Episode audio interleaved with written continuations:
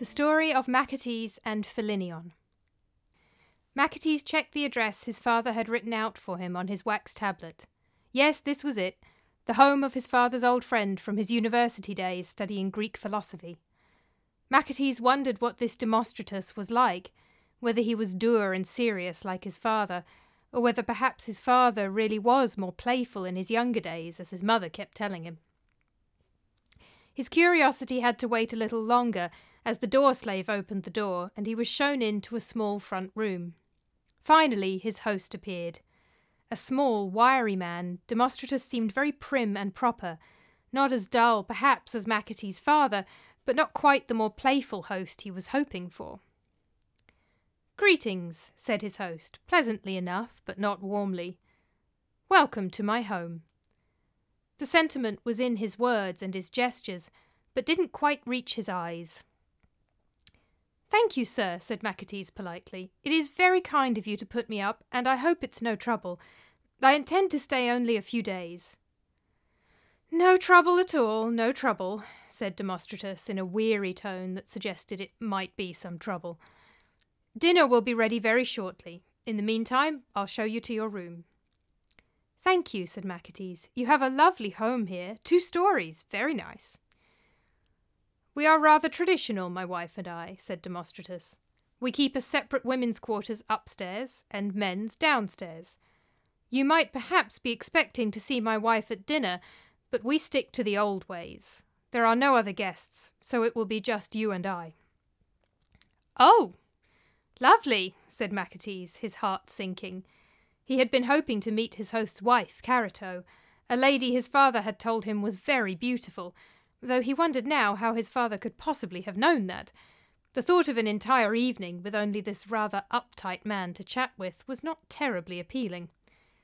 As they moved through the hall towards the dining room, he thought he heard movement upstairs, and perhaps even spotted the flick of a skirt as it was whisked back up the stairs and away from him, but that was all. Dinner was as dull as Machates had feared, and no entertainment had been laid on either, it was just him and Demostratus discussing philosophy and drinking cheap wine badly mixed. Several times Machates tried to let his host talk and allow his own mind to wander, but Demostratus kept asking him questions or asking what he thought about fate or pain or why it rains, and he had to keep his wits about him. He waited until he had eaten enough to be polite, and then, though the sky had barely darkened, he made some excuse about having had a long journey and took himself off to his room. Exhausted, Machates lay back fully clothed on the bed and listened to the sounds of the household winding itself down for the night. He must have fallen asleep, for he was woken up in full darkness by the sound of someone opening the door and slipping into his room. Who's there? he cried in alarm, fumbling to light the lamp by the bed. Don't worry, said a light, bright voice from the end of the bed. I won't hurt you. Who are you? He managed to get the lamp lit and held it out in front of him. At the end of the bed stood a young woman. She wore a white dress and simple gold jewellery that suggested good taste and a decent, if not huge, amount of money. A single rose was pinned into her curly dark hair, which fell across her face in a way that might have been artful and deliberate or genuinely carefree. Either way, it was as beguiling as she surely wanted it to be. My name is Philinion, she said with a smile, but be careful. We must be quiet. My parents don't know I'm here. Your parents? Are you Demostratus and Charito's daughter? hissed Machates in a horrified whisper. Yes, please don't tell them you've been here. Your father will have my head. He wouldn't even let you or your mother down to dinner. I know, said Philinion sadly. He's terribly old fashioned. It's not like that in Rome, said Machates conversationally. There, it's the wife's job to help host a dinner, and daughters ready for marriage sometimes come as well. I know, said Philinion eagerly, moving forward to sit down on the bed beside him. I've read about it in books. Most Greek households are that way these days as well, but my father has this obsession with holding up old fashioned values. Machates laughed quietly to himself. Judging from what my father says, he wasn't always that way. My father is very strict, but he says yours was terribly badly behaved when they were studying together. Philinion giggled. That's what my father says about yours, she said. Machates watched her laugh, feeling the closeness of her sitting beside him on the bed. He started to find himself becoming uncomfortable. You had better go, he said. If your father catches us, I dread to think what he will do to you. My father has never allowed me to so much as smile at a man, said Philinion sadly. I have spent most of my life within these walls, and gone out veiled and silent when allowed. And soon my Hades will take me away and my chance will be gone. Machates thought this was a rather flowery and unnecessarily gloomy way to describe getting married, but he supposed it must seem that way to a young girl being taken away to the house of an older man she barely knew. He hesitated, and she put her hand on his upper thigh. It's so nice just to sit with you and talk with you, she said. I'm enjoying it so much. She smiled at him again, and his heart melted. He started to pull back once more, but she suddenly leaned across and kissed him full on the mouth, her hands wandering down to his tunic, and he gave up on trying to behave himself and gave in to her.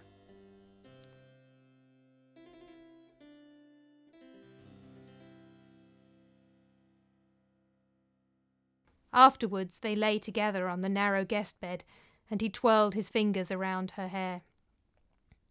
I want you to have this, she said, taking a golden ring off her finger.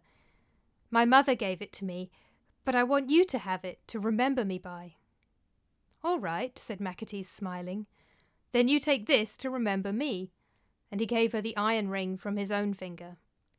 If your husband asks you about it, Tell him it was your father's or your mother's father if you think he won't believe that. I will, she said.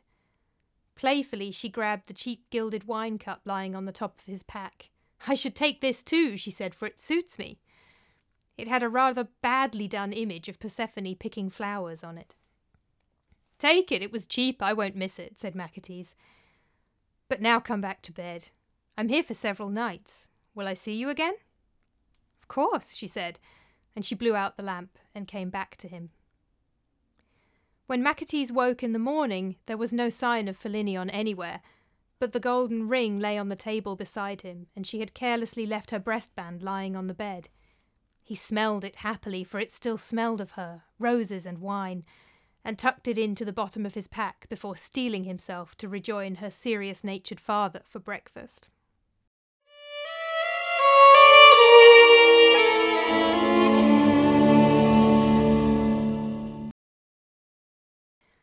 Two nights later, Calissa grumbled to herself as she cleared the dishes from the dining room, hours after the men had finished eating. Perhaps some day there would be another baby in the house for her to nurse.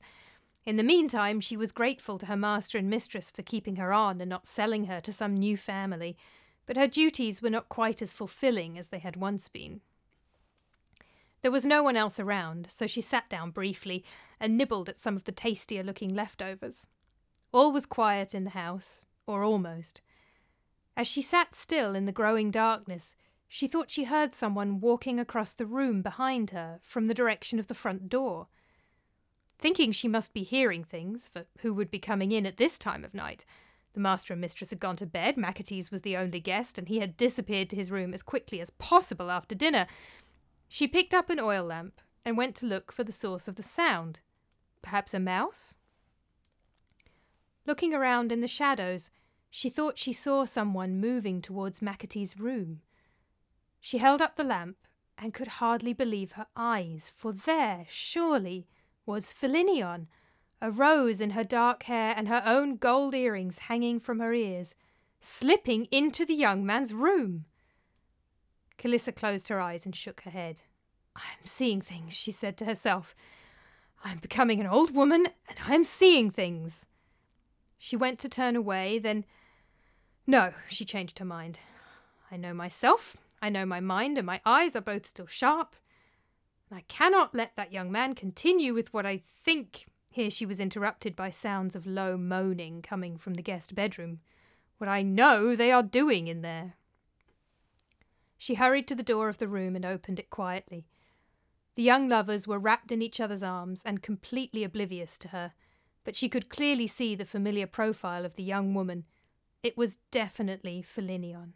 Her Philinion, her baby, the child she'd nursed, comforted, wrangled, and taught, her little girl. She would have known her anywhere. Shaken to the core, she pulled the door closed again just as quietly and hurried upstairs to the women's quarters. Madam! Madam! she hissed, knocking on Charito's door. She heard grumbling from inside. Madam! she called again. What? Charito pulled the door open, looking none too happy. She was still dressed, but had taken off half her jewellery, and her face was freshly red from being washed. Madam, your daughter! She is alive! cried the nurse, grabbing her mistress's hands in delight. What are you talking about? Demanded Charito coldly, ripping her hands away. Philinion! I've seen her with my own eyes! She's alive! She's in the guest's bedroom. Calissa faltered a little, realizing she didn't want to get her charge in trouble. Calissa, you have gone completely mad, said Charito, shaking. Get out of here at once.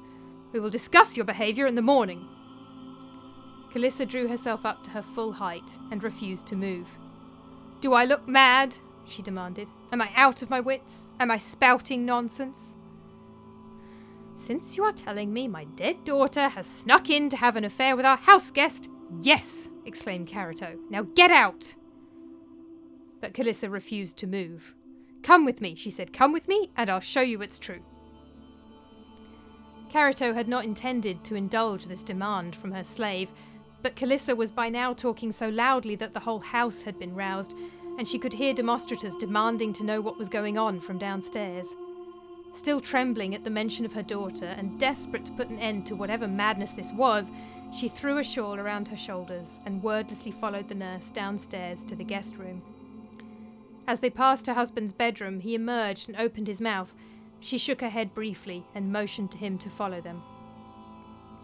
The little procession made its way to the guest room, where Calissa flung open the door and stood back. Charito looked inside and saw the unmistakable shape of her daughter lying in the arms of their house guest. Stunned, she froze to the spot. She was even more astonished to see her so calm and reserved husband take one look and rush forward to embrace his daughter. Nothing was said about finding her half naked in a man's bed. He simply threw his arms around her and wept into her hair.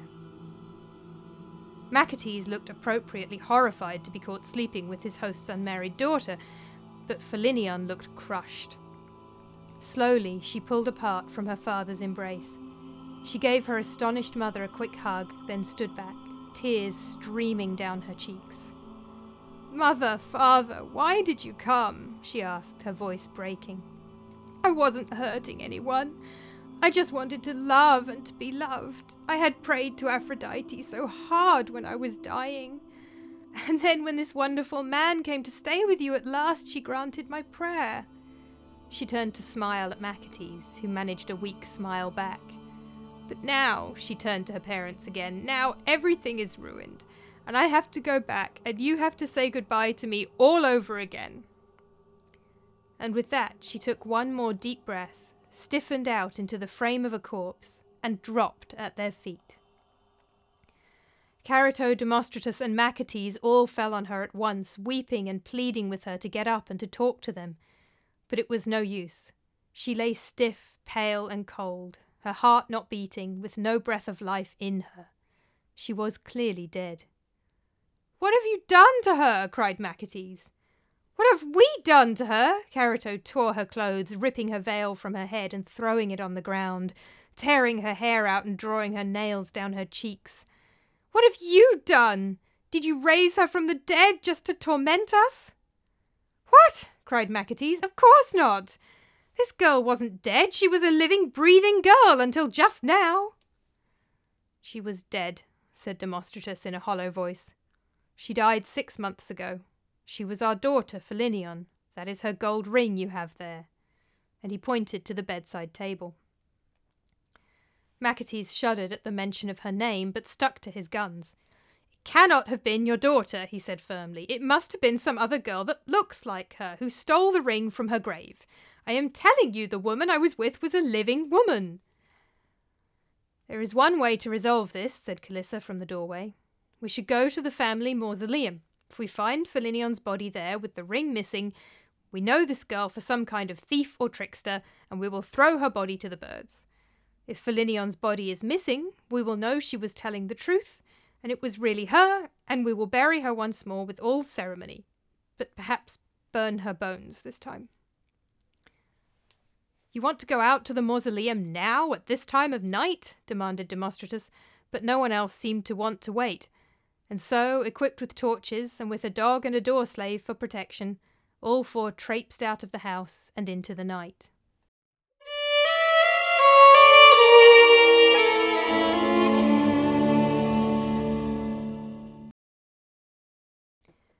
The graveyard was not far, as the family lived fairly near the edge of town, and the moon was out, so the night was bright.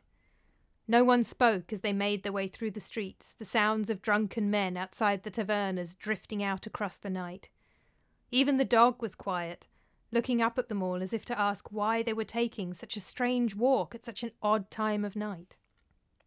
In a weird parody of a funeral, they carried their torches to the mausoleum where Demostratus pulled open the door, and silently they trooped inside. It was a big mausoleum. The family had had quite a bit of money in the past.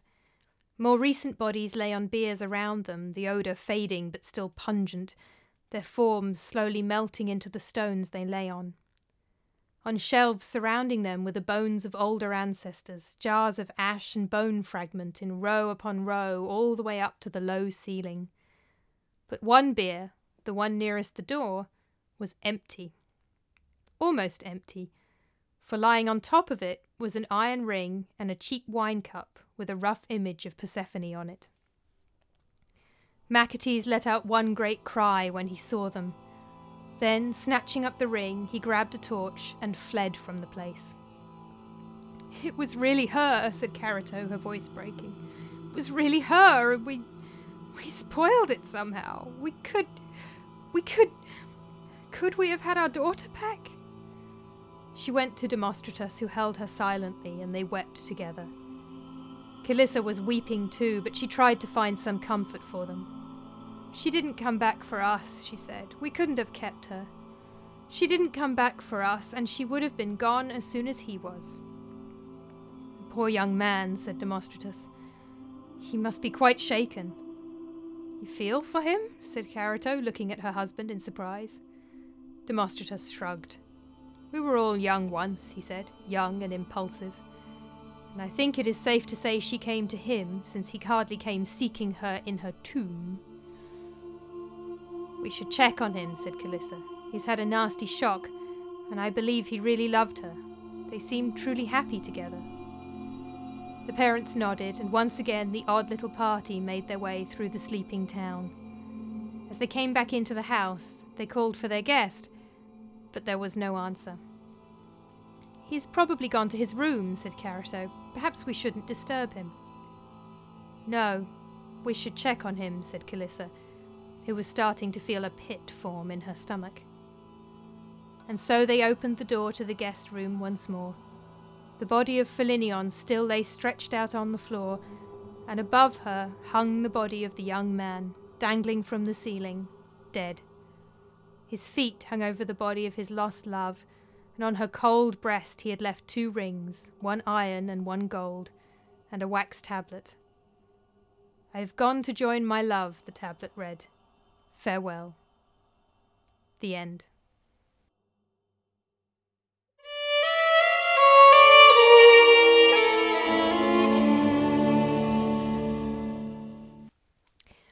Welcome back to Creepy Classics, the podcast retelling and discussing ancient, medieval, and early modern ghost stories.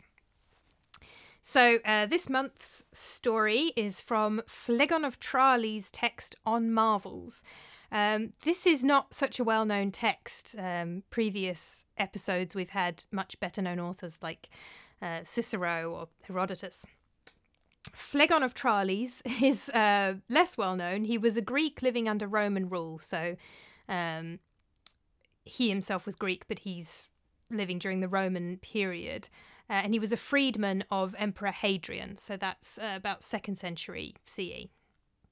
Tralles is in modern Turkey, um, so he's uh, Greek culture uh, and ethnicity, but um, from uh, one of the Greek cities in modern Turkey. Um, presumably may have spent time in Rome, although Hadrian was a big fan of Greece, so he may have spent time in Greece or Rome. The text is essentially a collection of ancient folklore. Um, there are a lot of similarities to urban legends uh, in this text in general, and particularly in this particular story. Um, I've played with the events slightly in adapting it, mostly to speed it up. Um, Phlegon of Tralles' story has a lot of. Then this night, this person saw them, and then they called somebody else to come and see them the next night, and that kind of thing. So I've reduced the number of nights to make it a bit of a tighter story. But I've also made it even more similar than it already was to the modern urban legend about the vanishing hitchhiker. Um, so I'll chat a bit about the similarities with that shortly. The other kind of theme that I've woven through this story is uh, differences in women's lives between Greece and Rome. I've actually moved the setting of the story. Um, according to an outline in Proclus's commentary on Plato's Republic, it was set during the reign of uh, a King Philip, presumably Philip II, uh, this is Alexander the Great's father, which would be the 300s uh, BCE, 359 to 336 BCE. I've moved it. I've actually shifted the setting to the time that Phlegon of Tralles lived and wrote rather than the time of the setting. So I've been playing with time and culture and settings and differences between classical Greece of the 500s, 400s BCE and Rome of the second century CE um, because it's fiction and you can do that kind of thing in fiction. Women's lives varied in different ancient Greek city states. So the city states um, in what is now modern Turkey would have had different customs to Athens and Sparta, which have very different customs to each other. Um, the two that we know about from classical Greece are, are Athens and Sparta for the most part. Um, so there, there was a lot of variation. I've taken um, women's lives in classical Athens, so from about mm, six or seven hundred years earlier than this story is set, really. Um, in classical Athens, uh, in the fifth century uh, and into the fourth century BCE, uh, strict seclusion of women seems to have been the norm for the elite. Not so much for women of lower classes, and definitely not for slaves, um, but for well off women. Um, they seem to have been living in upstairs quarters, uh, not going out, or if they were going out, um, probably veiled, uh, going out mostly for religious ceremonies and special occasions, because um, they could send slaves out for normal errands. Obviously, poorer women, this wouldn't be the case. They would be shopping and working and all that kind of thing. But rich women who had slaves who could do that for them seem to have been mostly indoors um, and, and, in these upper quarters. Uh, and when they had dinner parties, if a, a, Greek man was hosting a symposium, a drinking party, the only women there would be entertainers, musicians, dancers, possibly others, depending on what kind of symposium it was which is very different to Rome. So it's not that Rome was a beacon of feminism, but Roman women are a little bit more incorporated into society in a way that Athenian women weren't. They were expected to stay quiet, so they're not expected to necessarily contribute to conversation or have their own opinions. Um, or not, not to express their opinions anyway, but they would be expected to be present at fancy dinners. Um, if somebody's inviting their patron over, their wife would be there, his wife might come. There's a beautiful image from a bakery in Pompeii um, as you move from the bakery itself into the living quarters of what's presumably the husband and wife um, together. They're both holding writing implements and they're their portrait that's showing them next to each other, and it's a really clear symbol if uh, if his patron or somebody important was coming for dinner, moving from the bakery into the living quarters. Um, it's a symbol that the two of them are running this business together. So while the wife n- might not be expected to speak up too much, she would be present in a way that Athenian women centuries earlier would not. So, what I've done is I've basically made Demosthenes, when he says he's old fashioned, he's very, very old fashioned. He's following customs that would have been familiar to Athenians several centuries earlier. Um, but basically, I've done that to show Philinion as having lived a life of extreme seclusion, and then she's died young, um, which is what's led kind of the, the goddess Aphrodite to give her this um, sort of gift um, of a little bit of extra life after she's died. Uh, whereas Machates, who's clearly been raised in Rome or Italy, um, is used to seeing women around, um, even if they're not talking all the time. And I drew attention to connections between Philinion and Persephone as well. Um, so the the story of Persephone is that she's uh, usually picking flowers, including roses. That's why I put a rose in Philinion's hair. Um, she's picking flowers in a field, and Hades carries her off uh, and marries her and makes her queen of the underworld. This is the famous story where her mother searches and searches for her, her mother Demeter, and Demeter is the goddess of agriculture. So in the end, Zeus says that Persephone should spend six months on the earth with her mother and six months in the underworld with her fa- uh, with her husband, sorry, Hades. Um, so when she's with Hades, that's autumn and winter. Demeter is sad, everything dies, and then when she comes back to spend time with her mother, that's spring and summer, um, and Demeter is happy and everything comes back to life. So it's a very well known myth. It was often shown on the tombs of girls who died before marriage. Um, so you see this quite often in Greek and Roman uh, tombs that there will be references for a young woman who's died before marriage, especially if they've died sort of just before marriage, which would be aged around 12 to 15. Um, you'll see images of Persephone um, on their tombs. So I've drawn out those links um, between Philinion and Persephone, and that's why Machates just thinks she's talking about getting married when she talks about Hades coming to take her away. Hades takes Persephone away to marry her. Um, you could also describe marriage as a sort of death of the young girl. Um, so Machates thinks she's just describing getting married in a very poetic way, um, whereas of course she actually means she's died. So I mentioned similarities with modern vanishing hitchhiker stories, which might sound a bit odd, um, given that nobody is hitchhiking. Um, but hear me out. Uh, so obviously, it doesn't have the roadside element. What it does have is this theme of, again, the young woman who dies right before marriage, who dies before she is ever able. If you want to be crude about it, before she's able to have sex. If you want to be romantic about it, before she's able to experience love, experience romance. Um, this is quite a common theme in vanishing hitchhiker stories, in modern stories, that the vanishing hitchhiker, not always, but quite often, is a young woman who's maybe died the night before her wedding, uh, or she might have died uh, on her way to a dance, on her way to a party. She's often wearing white it's virginal and pure.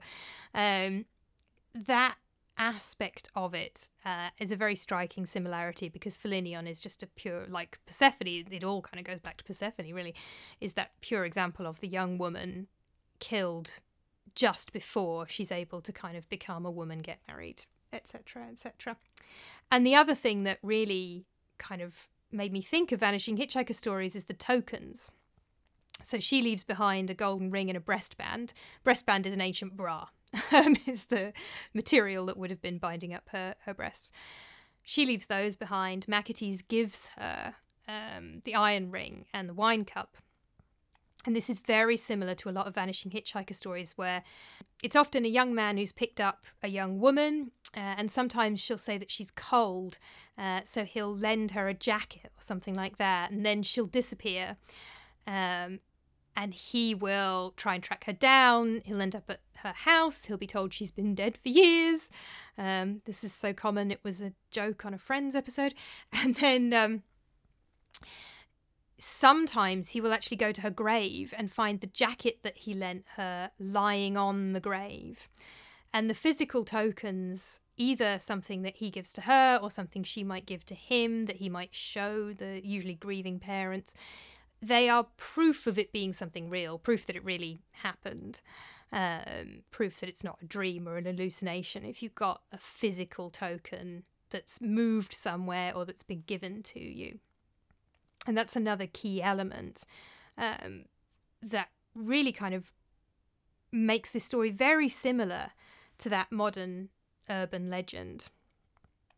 And it comes in um, Phlegon's Book of Marvels, Book of of strange tales, as it were. Um, we'll probably cover some more of them. There's not very many others with ghosts, but there are a couple with uh, talking heads and things like that. Um, so we may come back to Phlegon of Tralles at some point uh, in the future. They are sort of these sort of strange tales, tall tales type things. And folklore scholar Jan Brunvand, who's studied The Vanishing Hitchhiker, calls it a false true story. It's told as if it's true, but not necessarily really believed. And you can see this in the sharing of folklore online now. So um, every Halloween, the website Jezebel.com runs a scary story competition, which is well worth a look if you're a fan of scary stories, which you probably are if you're listening to this podcast. Um, check out Jezebel.com's annual scary story competition. Uh, there's some great uh, creepy pastas there and all sorts of things. But the the point is, it shouldn't be a creepy pasta. The rules of the competition are that it's real, that it's something that happened to you or a friend, that it's a true story. And if you read through the comments, many of the people reading them don't believe they're true stories, but are enjoying them anyway.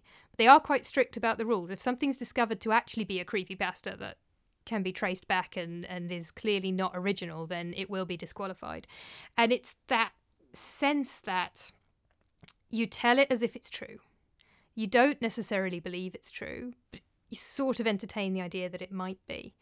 Um, and this may be that type of story. You tell it as if it really happened, regardless of how likely you think it is. And this particular story is considerably more plausible than some of the others.